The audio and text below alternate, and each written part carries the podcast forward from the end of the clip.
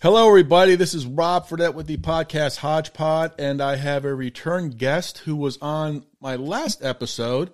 But what happened was we had such a great conversation. The second half did not record.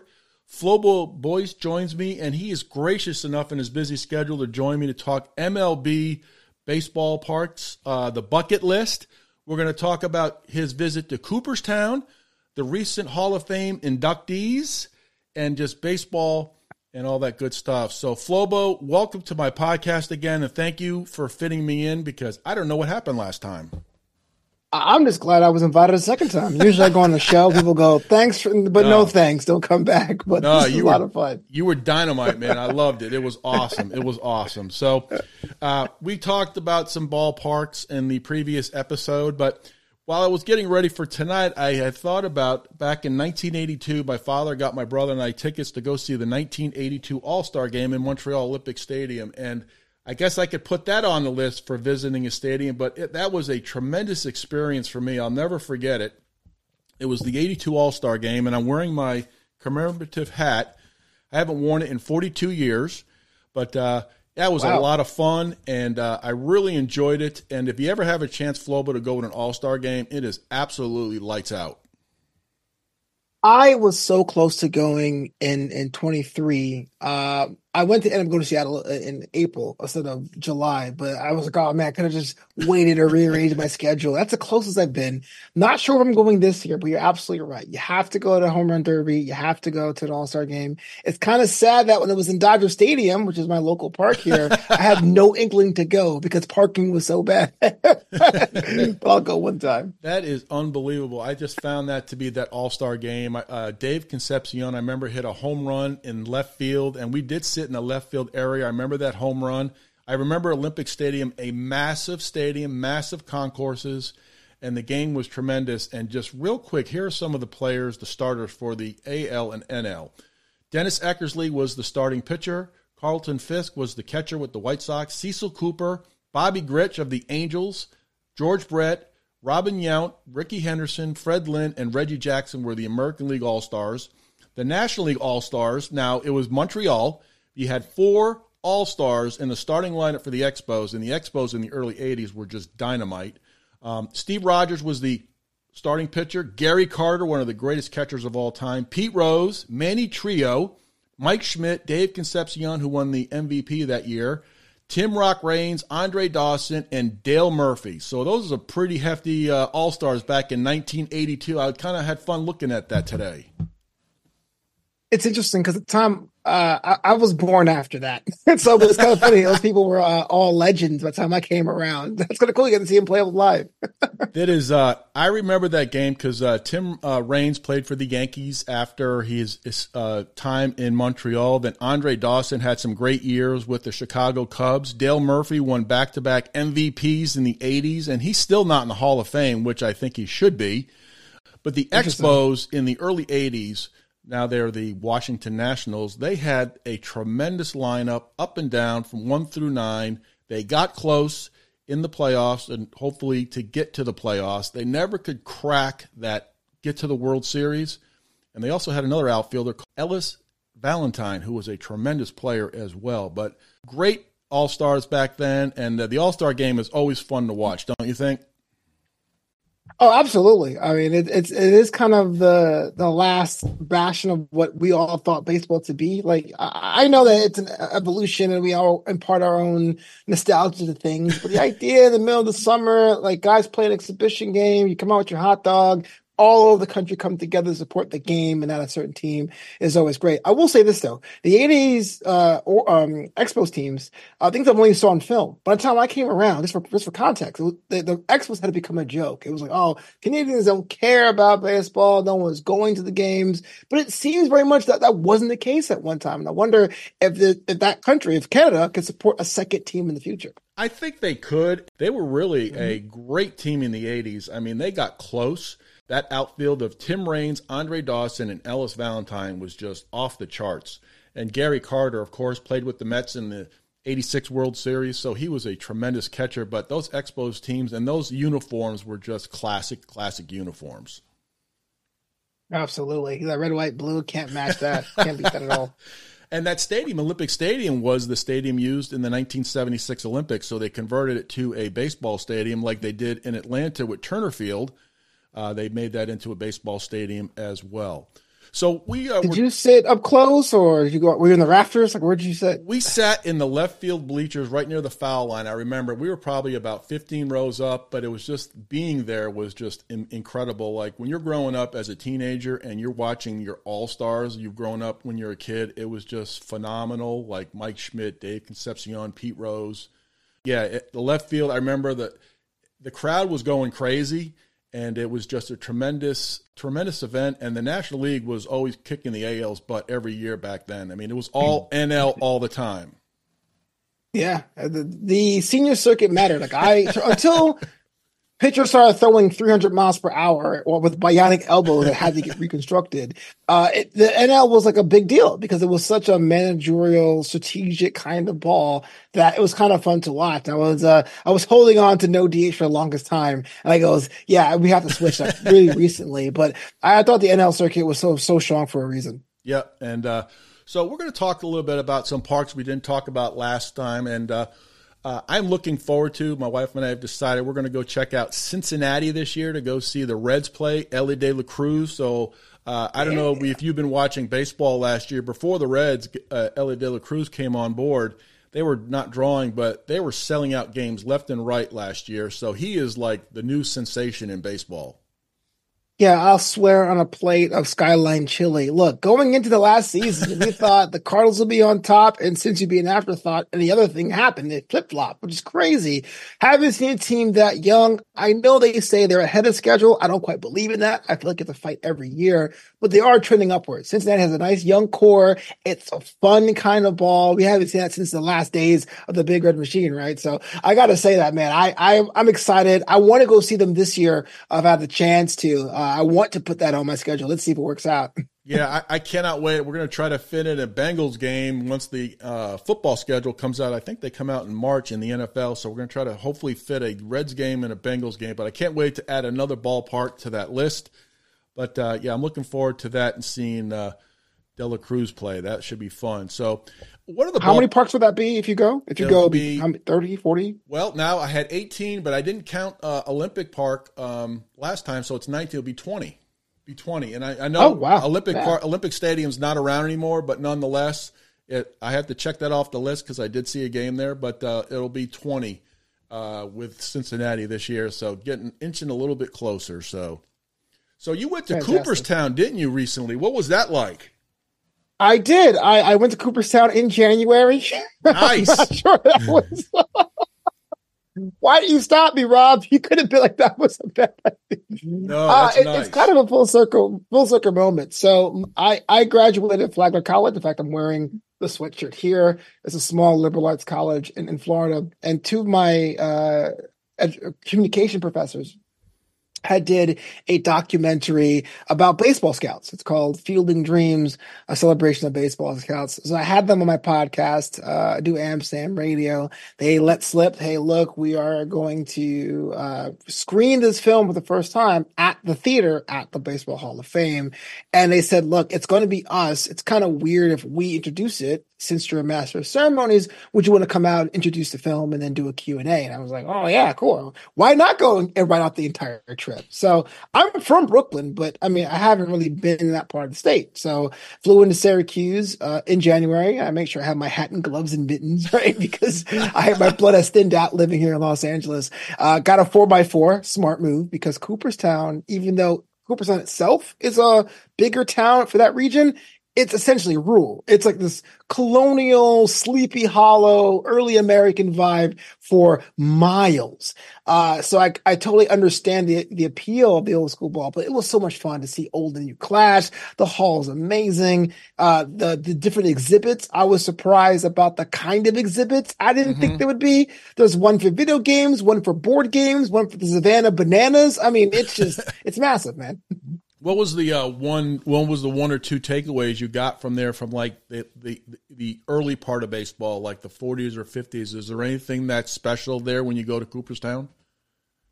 Uh, and I and I mean this with all due respect, and that is the baseball is a reflection of of the country, right? So like how we say when I was a kid, it, they said baseball was America's pastime, and mm-hmm. it's not not untrue, but I do think it, now we have our cell phones and, and football's yeah. getting bigger and baseball's kind of in the mix, but not quite the thing. But I realized walking the halls that it is a reflection of the good and bad of America. Yeah, there was segregation. Uh, yeah, the women's leagues were kind of sideshows.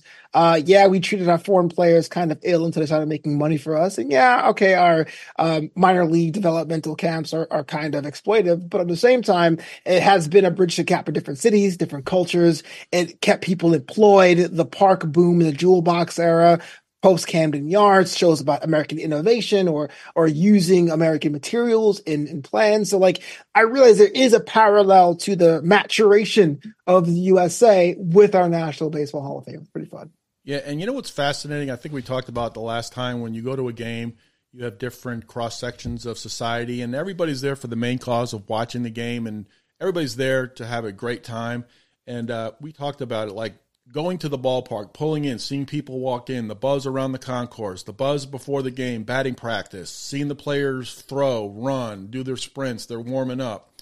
And then you get the the buzz of the introductions and the players running out. It's all like a it's all like a ceremony pretty much. It's all like you you go to Seattle, you go to LA, you go to Houston, you're going to see the same same model, but you're going to see it in different parts of the country and I think that's what makes baseball great. You know, what you're absolutely right, but I do like the fact that they still find the time to make their own flavors to it. You know, you go to Seattle, there's all the video boards have tridents and waves. we go to LA, they're playing Randy Newman. Like it's like it's enough differences to make it fun. But yeah, there is kind of like that.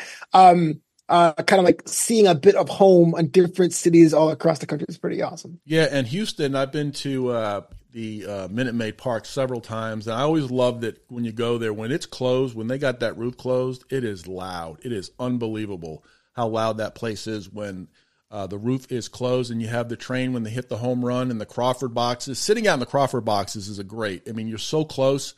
Uh, I went to see a game back, what, 2010. Josh Hamilton was in the outfield. I thought that was just like he was at the top of the game right then and it was just amazing. Yeah. You just your eyes are fixated on great players like that, Josh Hamilton, Lance Berkman. You see all these guys play, and now that they're retired, it's nice to say that you did see them play. I think that's great. I actually had the pleasure of going this past year, and it was uh, a, a day in late August, so the roof was closed because humidity was like three thousand percent, and it was dark because it was raining all day. And it, I guess, because it was dark outside and the roof was closed, it was almost like a sensory overload. The light seemed brighter, the food seemed tastier, things that seemed louder. It was it was full on intense. But the Crawford boxes always a good time. You meet so many friends out there, you know.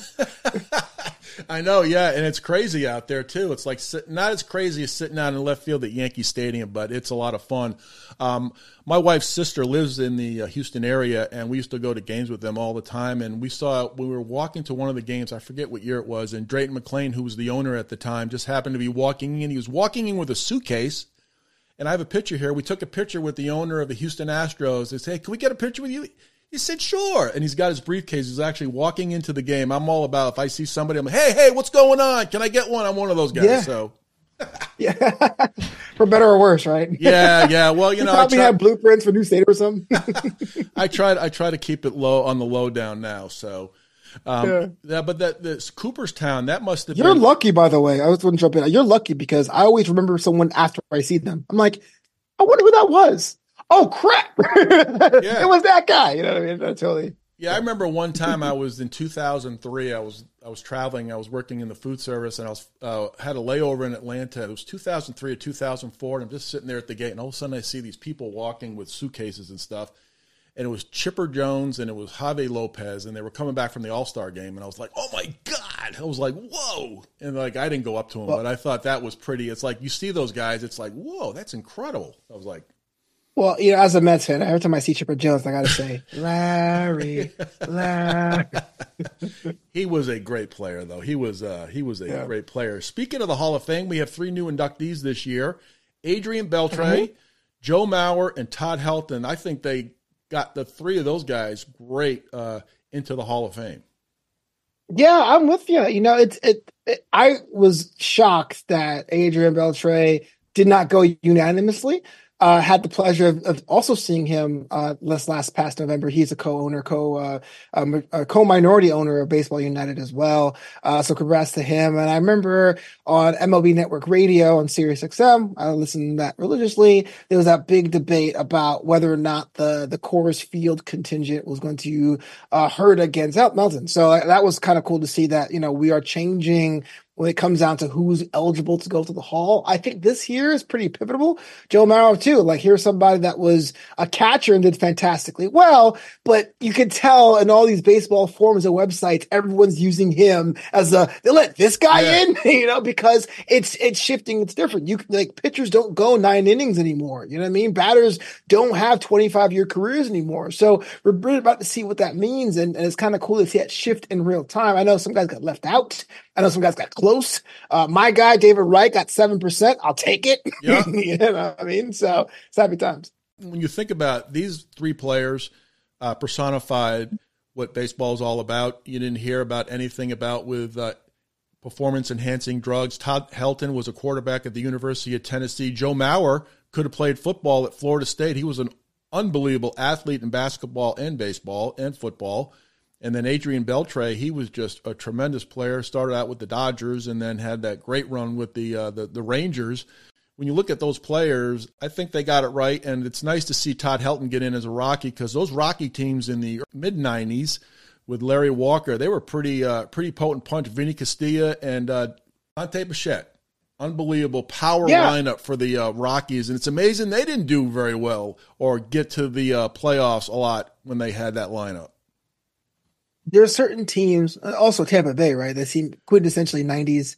Uh, as a Mets fan, we again we we, we cross cross paths the Rocks a lot of times, and they always seem to have our number. It always seem the Marlins or the Rockies always did because they did play pretty aggressively. Uh, Coors Field for a couple of years was a fortress, and and I'm so glad that we are now open to getting people from that team because you can imagine now, right? If people are saying, "Oh man, you know, Coors Field inflates the numbers," if I'm a young player, why would I want to get signed to the Rocks? You know what I mean? So, um, they, I do think the day is coming. They haven't been to the World Series yet. I do think the day is coming. Maybe even before the Mariners. Hot take, uh, but it's cool to see that they have something to celebrate today. Yeah, it's uh, the, the tremendous uh, class. And then Jim Leyland was inducted into the Hall of Fame as a manager when I was working in uh, Florida at, at Pro Player Stadium. Marlins won the uh, World Series that year, and that was just insane.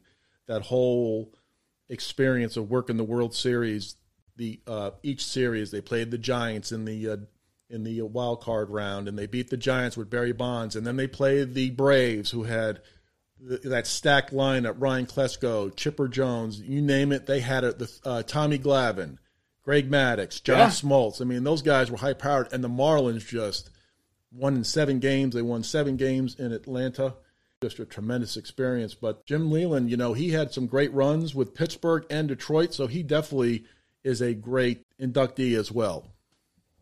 Yeah, uh, congrats to those that got inducted this year. was there anyone that didn't make it you were shocked about or, or kind of wishing they got pushed through? Well, you know, I don't have the list in front of me, but uh, I'm still surprised that players, you don't even hear an inkling of Barry Bonds, Roger Clemens, Mark McGwire. You don't hear anything about any of those guys. Nothing. Mm-hmm. I find it yeah. kind of, it's. Uh, I, I think that's going to be something that's going to change over time. I do think that those individuals, even though I'm not the biggest Clemens fan, is I do think they will be inducted uh, via committee uh, sometime in the future because things are shifting. Uh, you look at Pete Rose, um, even though it's a little different when you're on the field and then betting, I think it's it's kind of uh, incredulous to say, "Hey, look, man, you better than baseball. There's no way you could be in the Hall of Fame." Brought to you part by BetMGM. you know what I mean? Because well, yeah. sports are totally into that, right? So I do think those men will get there. I'm not sure how or when. I do think it may take a generation for newer writers to come in and, and supplant the older ones. Um, but I'm not concerned about those guys eventually getting to the Hall. And that said, though, it's also a museum. I mean, the museum itself takes very care to say this was the PED era of baseball, and they actually have a display about how throughout the course of history of baseball, how people use different gamesmanship and enhancements to get an advantage. Like baseball, the museum is very open about that. So I do think it's a matter of time. Yeah, one player was Gary Sheffield. Uh, had uh, played with the Yankees, the Marlins, and also the Padres. Kind of thought he would get in, but I think he'll get in eventually. He was a great player, tremendous power hitter, had all the tools in the outfield as well and uh, I think he'll eventually get. In. I was kind of surprised he did not get in. I remember one game in Mar- in the Marlins in the mid '90s. They were playing the Phillies and they were down seven to three, and the bases were loaded in the bottom of the ninth, and he jacked out a grand slam to tie it. I'll never forget it. It was incredible. Yeah. Um, but yeah, he yeah. was a uh, clutch factor's real. Yeah, he was a clutch player. Yeah, it's just uh, it's just interesting that the the players that expected of uh, performance you just don't. It's like they're non-existent in some respect. Right. I, I understand that. And, and here is my thing about halls of fame in general. Uh, take a step back because I'm also a pro wrestling fan. I think that's a better example because wrestling itself is scripted. Is that there's always a debate about who should go in, who's first ballot, who is not in, who deserves to go in. It all hall of fames are arbitrary to some degree because you have to decide who has more value, even though stats can change. But that said, you can't delete 15 years of baseball just because of something else. If you have to do an asterisk, if you can, if you have to do like a, this came in this era, do that. But you really, you look at, especially with Barry Bonds, I mean, he had a Hall of Fame career before he got any kind of suspicion of PEDs. So again, I do think there's going to be a time when those men will be inducted. I'm just not sure when. Yep, I agree. I agree.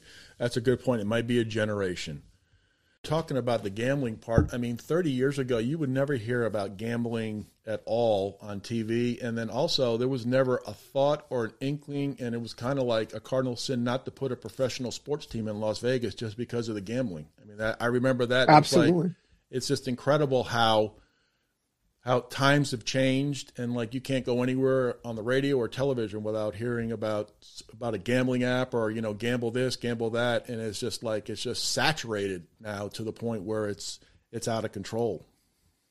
Oh yeah. I mean it, it is kind of hilarious where like you have the betting apps sponsoring post game reports, or they actually talking about the money line before a game. You're like, wait a minute, this is like them. Like you would think that like shady gangsters would say in a back room somewhere about the vig and the spread and all that. But yeah, I mean that's just a sign of the times. Vegas is a perfect example. I think they've tried and and to double dip back into gambling and gaming and no sorry, try to go back into that specifically and and people have moved on. It's kind of like it's a thing to do when money's good, but there's less money around. They have to stir up their investment somehow. So now they're leaning back into entertainment.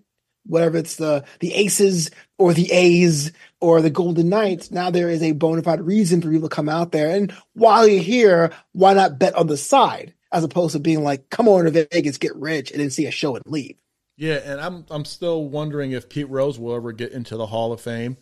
There's some conjecture, you know, whether he should be or not. So that was what 35 years ago. So that is incredible. And just to correct, the Marlins beat the Braves in six games in 1997, okay. not seven games. So I want to correct that. So uh, for the folks out there, I don't know why I said seven, but it was six games. So, but yeah, it. What other ballparks are you going to try to visit this summer? Because uh, I got Cincinnati on my list. So, what is on your list to go visit? So, the first week of June, I'm doing the East Coast swing. Uh, here, so I'm going to land in Baltimore and then take the overnight train to Washington. Uh, so, I'll be the Orioles, uh, the Nats, then head over to Philly, see the Phillies, that's a team is called Philly, even though they're in Philadelphia. Yeah. it's kind of a weird name, right? The LA, Los Angeles, Angeles, and Anaheim. Uh, no, and then finally in Boston. So those four. So Baltimore, Washington, Philadelphia, Boston. Uh, I'm trying to see if I can add a couple like loosey goosey ones, uh, nice. because basically the, after after that would be the big central road trip, right? The two to um, Ohio, the Toronto, the the Pittsburghs. You could always drive around, but St. Louis, um, St. Paul is by itself. Uh, Atlanta's kind of by, is by itself. Toronto's kind of by itself on my ones that are left. Well, that's gonna be fun. You'll love Nats Park. It's a great uh, ballpark. It's very spacious.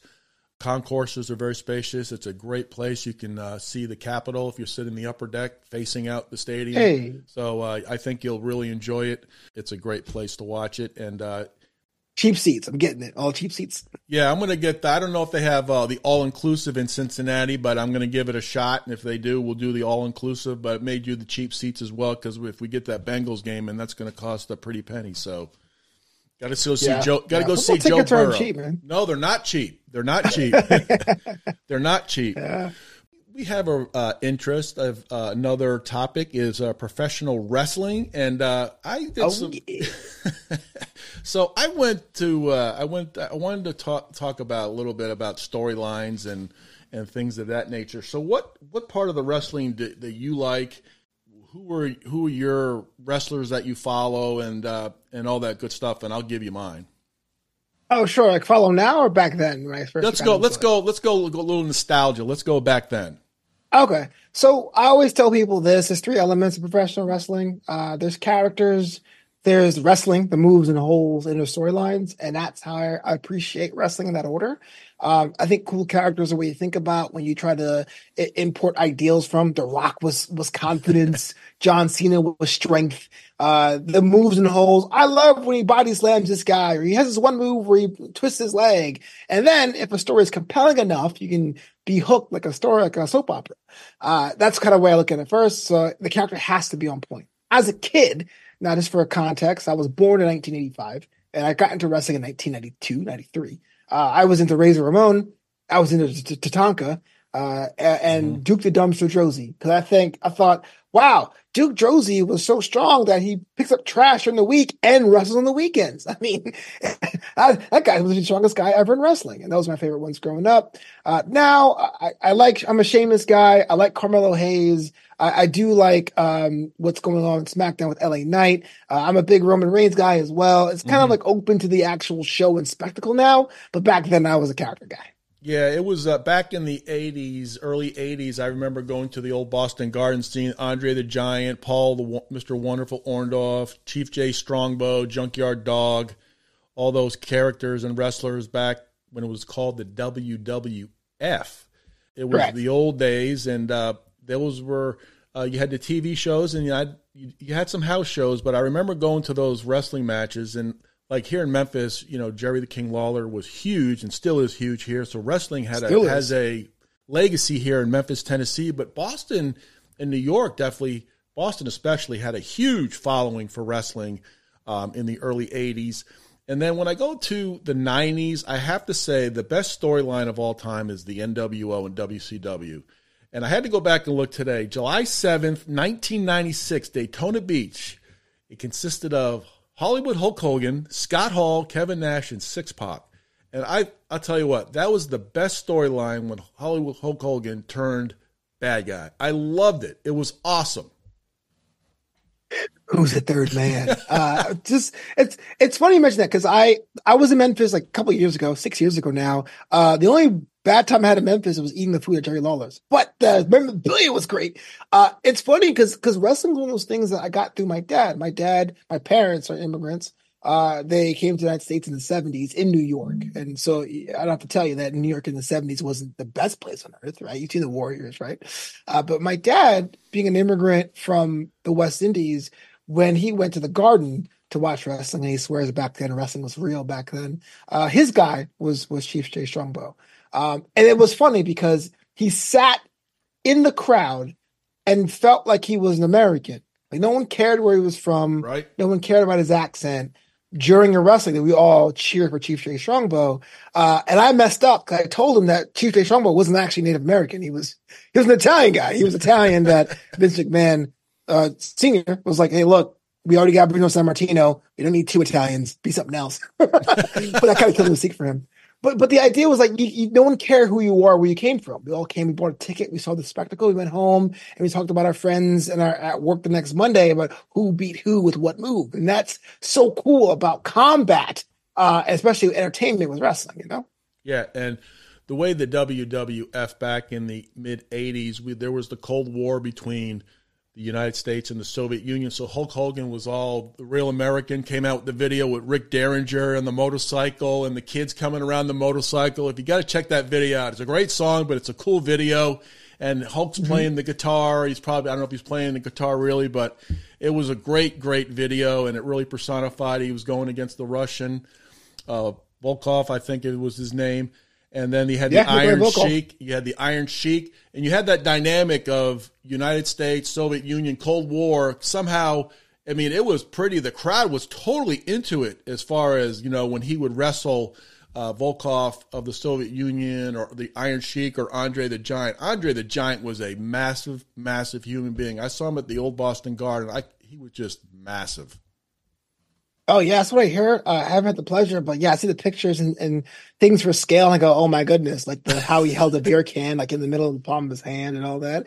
Uh, well, I do like I like the fact that the storylines do take a little bit of, of realism. Um, when I came up, there was the whole beat up your boss, right? Austin versus McMahon, or when Jack Swagger became a Tea Party uh, candidate, and it was the the We the People, the the the Mex America stuff, and and and and even Muhammad Hassan when he was considered a Muslim American person person who was a victim of prejudice in his own country because he was Muslim.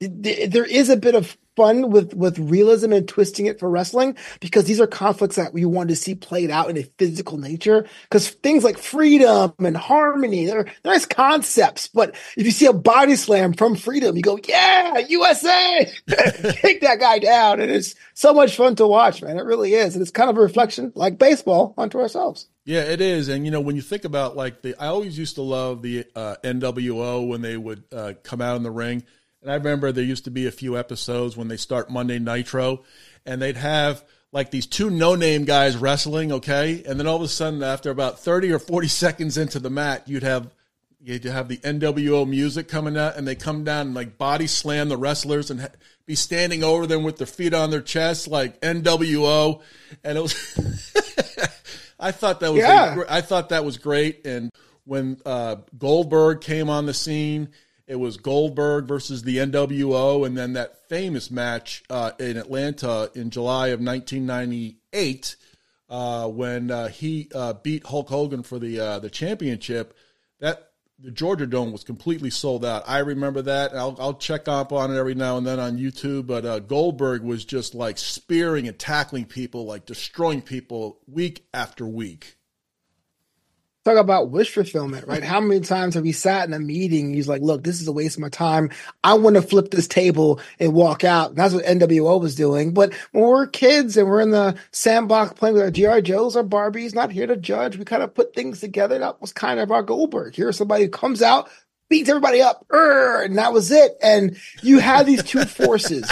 the the epitome of cool and disruption and this this this this unstoppable force having this matchup. I mean that that pays money, you know, and it was kind of cool to see that in my lifetime. I was I was a, a preteen, which is pretty much the ideal demographic for pro wrestling because I'm hooked for life now. Uh, it was great. Yeah, I remember when uh, Goldberg came on the scene. He was wrestling Bam Bam Bigelow.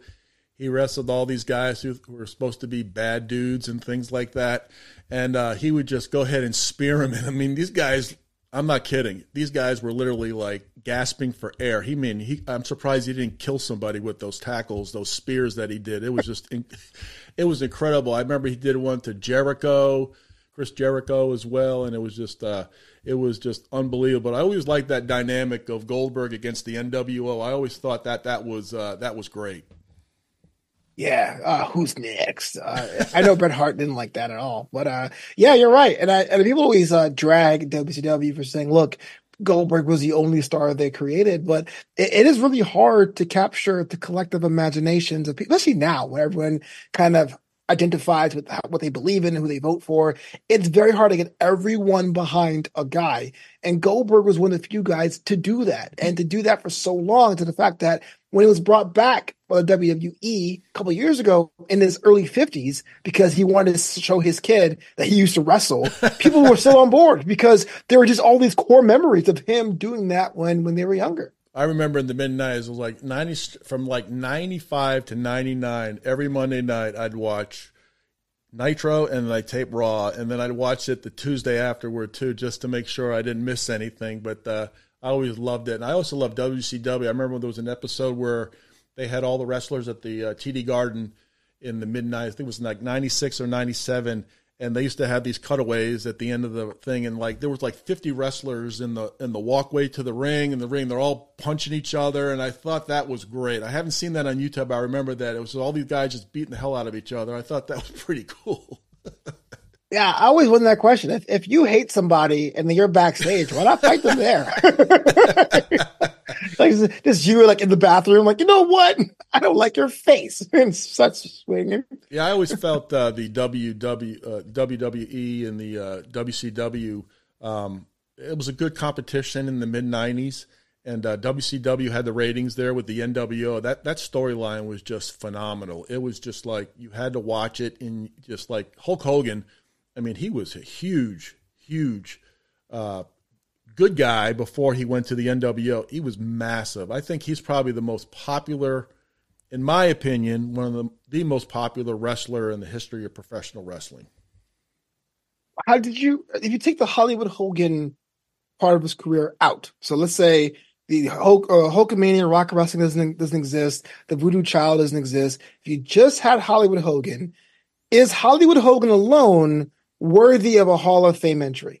Uh, I believe so, and I think he is because, uh, you know, he wrestled the likes of Andre the Giant, and he wrestled.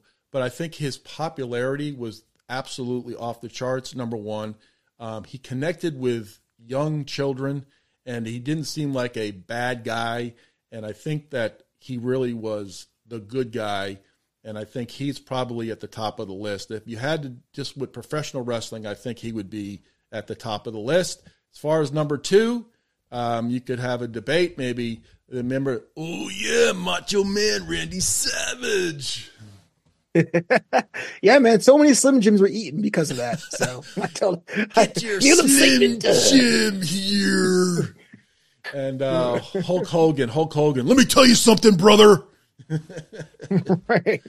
I used to like it's, that. It's funny because uh, as someone that grew up in New York, right? So my local wrestling federation was World Wrestling Federation. So the time I got to be a fan, he was already gone. Hogan was already down south uh, in WCW. So my first memories of Hulk Hogan was a guy from Thunder in Paradise. you can imagine that. so imagine knowing a guy from a, a boat, a talking boat show, and then seeing him wrestle. So you know, when he became the the, the part of the NWO, I mean, he was really like he totally uh, changed his appearance. He changed. Uh, he had like the black scruffy mark. He got rid of like the blonde hair. He had the black clothes and the black wrestling tights and all that stuff. And uh, it really added to it the new bandana on the head because he used to have the headband. And uh, I saw him pl- uh, wrestle. They had a uh, wrestling match. It was called King of the Ring. Our local radio station in Boston did it in '85 or '86, and we had ringside seats. And I have some pictures of him, Orndorff, Junkyard Dog. I got to find those, but I got one with his uh, tank top shirt, American made, and he's holding a flag and he's walking by. I got to find that photo, but uh, he was massive. He was yeah, I mean, I think the, there was a bit of a tease this week on on WWE Raw programming about uh, the Royal Rumble is coming up this Saturday as I record this, and so Hulk Hogan is like, "You'll never know, I may be in one," and I'm like, "Really? Are you kidding me, bro? You're like 65." you know what I do love too? I love it too when they bring back like wrestlers from the previous uh, generations or previous uh, decades. Um, and they bring him back onto the current one, like uh, when they bring back uh, Shawn Michaels or Kurt Angle or the, yeah. the, nostalgia part is really tremendous. I think Shawn Michael had the best entrance song of all time. I, I, think it was just the way he came in, the song, everything. I think it's just, I think it was the best entrance. Uh, correction, Hogan 70. Yeah, I think every wrestling fan at some point has looked in the mirror and said, hands off the merchandise. like it's kind of like a rite of passage. I'm sorry. I, am sure, I'm sure you, you have a lovely wife, but she's not in the room. You do one of these. like, so uh, I, I, saw something the other day. Wrestling is going to be going to uh, WWE is going to be going to Netflix. Is that correct? Yeah, so just uh, I'm not sure if your fans are, are wrestling fans. So WWE has three brands: yeah. Raw, SmackDown, and NXT. Uh, I kind of watch them all religiously, and so each of them have different TV rights. So NXT was on USA; it's moving to CW. SmackDown was on Fox; it's moving to USA, uh-huh. and Monday Night Raw is moving over to Netflix. And if you live outside of the US, the entire WWE library is moving over to Netflix starting wow. in January. So the flagship show is going streaming. There's been a bit of debate there because on one hand, WWE got twice as much money per episode. It's on a platform that's established like Netflix. But on the other hand, if you're a strictly a cable person, like most of us who live in rural communities are, Netflix isn't at the expense if you haven't had it already. So there's been kind of back and forth about that. But yeah, January 2025, bam, it's Netflix City for Monday Night Raw. Wow. So that is incredible. I love talking wrestling. Uh, one other story I remember when I was living in Miami in '95, we went to a house show at the old Miami Arena, and it was a house show. And uh, we got there, and the guy, the guy I was with, I worked with, we were there. He says, "See that guy there? That's uh, the Rock. That's Dwayne Johnson. There, he uh, used to play football at the University of Miami in a house show, and like 30 years later, he's like the number one star, movie star in the world, and one of the most recognizable people in the world. So it's amazing how he has transformed." Oh, hold on, Rob. Hold on. I'm hold serious. On, stop, stop, stop the bus. No, no, no, no. I, I, agree with that part. But, but you were in Montreal for the All Star game. You live in Memphis. You live in Miami. What? How many lives have you lived there, Rob? Well, you know, I, are you a superhero? Are you no, a spy? What's nah, going on? I'm not a spy. I see when, when you work like back in the day when you worked then when I worked in Miami, we could get we used to get free tickets from the beer companies because we worked that we were able to get free passes and things, free game, free free tickets. So yeah, it's just I, I remember doing seeing that and it was a lot of fun and uh, I still remember him saying you know that that's Dwayne Johnson. I was like, and then like all of a sudden it's like I look back at that day and look at him. But yeah, it's uh I try to do different things. I try to see different things. I like looking at uh, the inner workings, having worked in the business for a while. I like the inner workings, like checking out the arenas and the stadiums and the pregame and all that stuff. And of obviously the game and people watch as well. So I, I kind of do it all. But yeah, it's uh, it's been it's been it's been fun, and I you know I enjoy it. it's not the conventional. Nothing way. more valuable than a yeah, there's nothing more valuable than life life well lived, man. That's congrats. But meet the rock, sheesh. That's yeah, but that was but that but that was like I, I couldn't believe it. It was like he, he he had lived in Miami all his life, so he had watched Hurricane football, so he knew all the players. And he said, pointed him out, and he said, "That's uh, the Rock. He could be the next great one." So, and lo and behold, you know, almost 30 years later, he's uh, part of the UFL. The Memphis Showboats will be playing this year. I'll go check out a couple of games. Uh, so I'm looking forward yeah. to that. So wait, how do you feel about that? Because I was a hardcore XFL person, and I'm kind of bummed out about this merger. I don't know. Uh, I'm a USFL guy. Um, I'm nostalgic because I remember the early '80s when they came out with the New Jersey Generals and the Boston Breakers. Uh, had a team. They played at Nickerson Field at Boston University when they came out in the early '80s. They wouldn't let them play at uh, Foxborough Sullivan Stadium, but uh, I'm more of a nostalgia guy, but I like the USFL. I'm glad they kept the Showboats. Uh, that's the original uh, USFL uh, franchise. So I think it's going to be good binding these. Hopefully, they can get a strong uh, turnout. So this year, I'm going to plan on going to a couple of games at the Liberty Bowl and uh, checking it out. All right. Well, I'm I'm tired of picking teams because in XFL one, I was a Memphis Maniax guy. XFL two, the New York Guardians. XFL three, I was Seattle Sea Dragons, and I'm just like, I'm just burnt. I like the Memphis Showboats. I like I like the nostalgic, you know, the part of it. Uh, Reggie White played for them before he went to the Packers, but I think that uh, do well, and um, they did that announcement on TV a few weeks ago, as a matter of fact. So I thought that was pretty neat. Mm-hmm. So Talk about your podcast yeah, yeah. as well. Um, you've interviewed some. Uh, you've had a chance to talk to some great uh, athletes, I presume, and uh, talk about your podcast because I'm really looking uh, forward to hearing about that again. Yeah, I actually have multiple, but uh, but the one you're referring to is one called the Black Baseball Mixtape.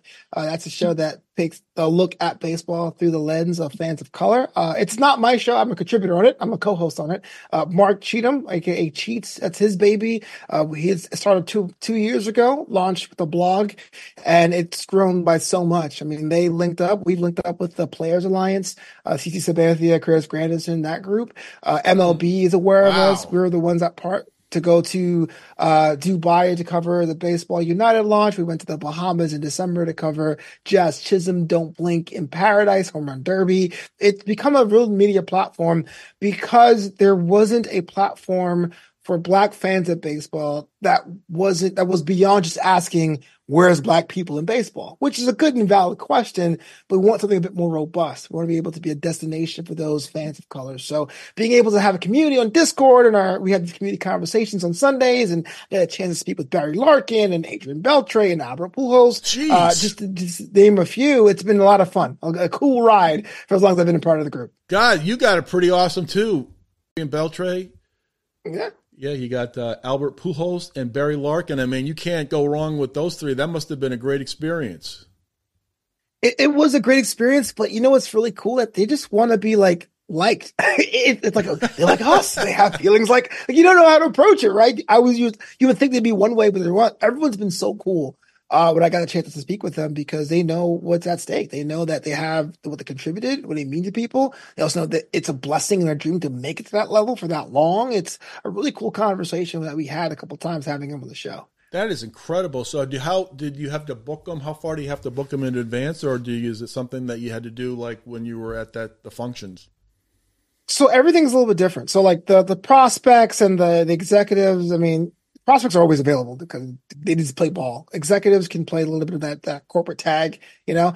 Uh, the time I got a, t- a chat with those guys, uh, Pujols and them, that was they were all investors in Baseball United, which was the uh, the league out there in in the Middle East in Southern Asia. So I went out there to cover the, showcase last November, and there were times during the day where they would walk the field and and, and see how the investment's going, and I would just pull them aside and say, "Hey, look, two minutes of your time. I promise I won't bore you. And if I do, you're allowed to walk away mid question. That's what I would tell them to break the ice. and so I will give them these questions to make sure they don't, they stick with it. So that's yeah. awesome. That is tremendous. That is, and, uh, I hope to uh, get to see the, the, Reds this year. Elly De La Cruz. Um, I remember one sequence last year. He is like the most dynamic young player in baseball where he stole second base, third base, and home like within like I don't know. It was incredible. It was just like I have to go back and look at it. It was just the most one of the most dynamic plays I've ever seen. Yeah, it's very interesting how a team that can be seen as underachieving is a very, very small spark. I mean, Elly's one person. Uh, the Reds fell out right before the playoffs, so they weren't even a playoff team.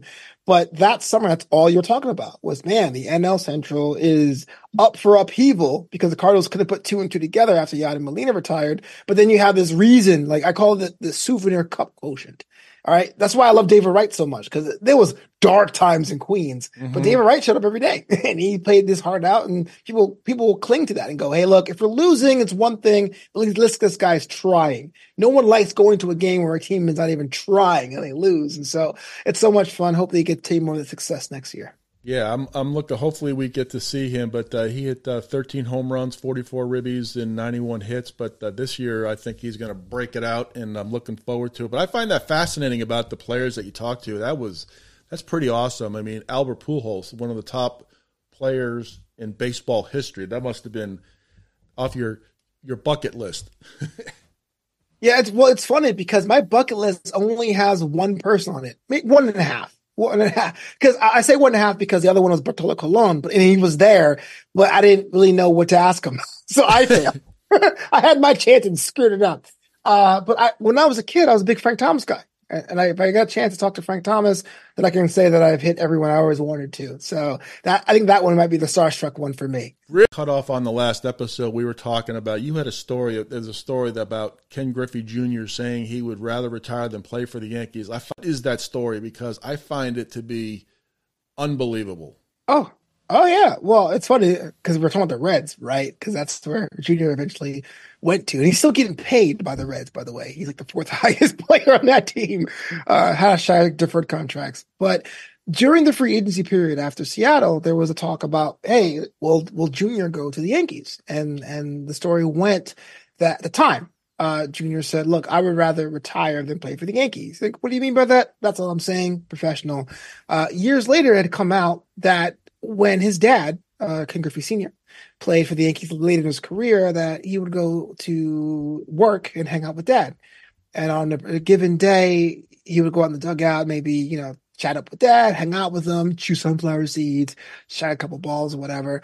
And they got pulled aside one day uh, senior did and said, Hey, look, we're not allowing any kids in the dugout. You have to clear out your son just as for safety reasons or whatever. Meanwhile, other players who were not the same skin color as the Griffeys had their kids like in the outfield on the grass having a good time. And and the way Junior tells it, he goes, I saw the defeat in my dad's eye. Like, look, it is what it is, man. I'm late in my career. I'm just here to get my check and, and put my head down. Wow.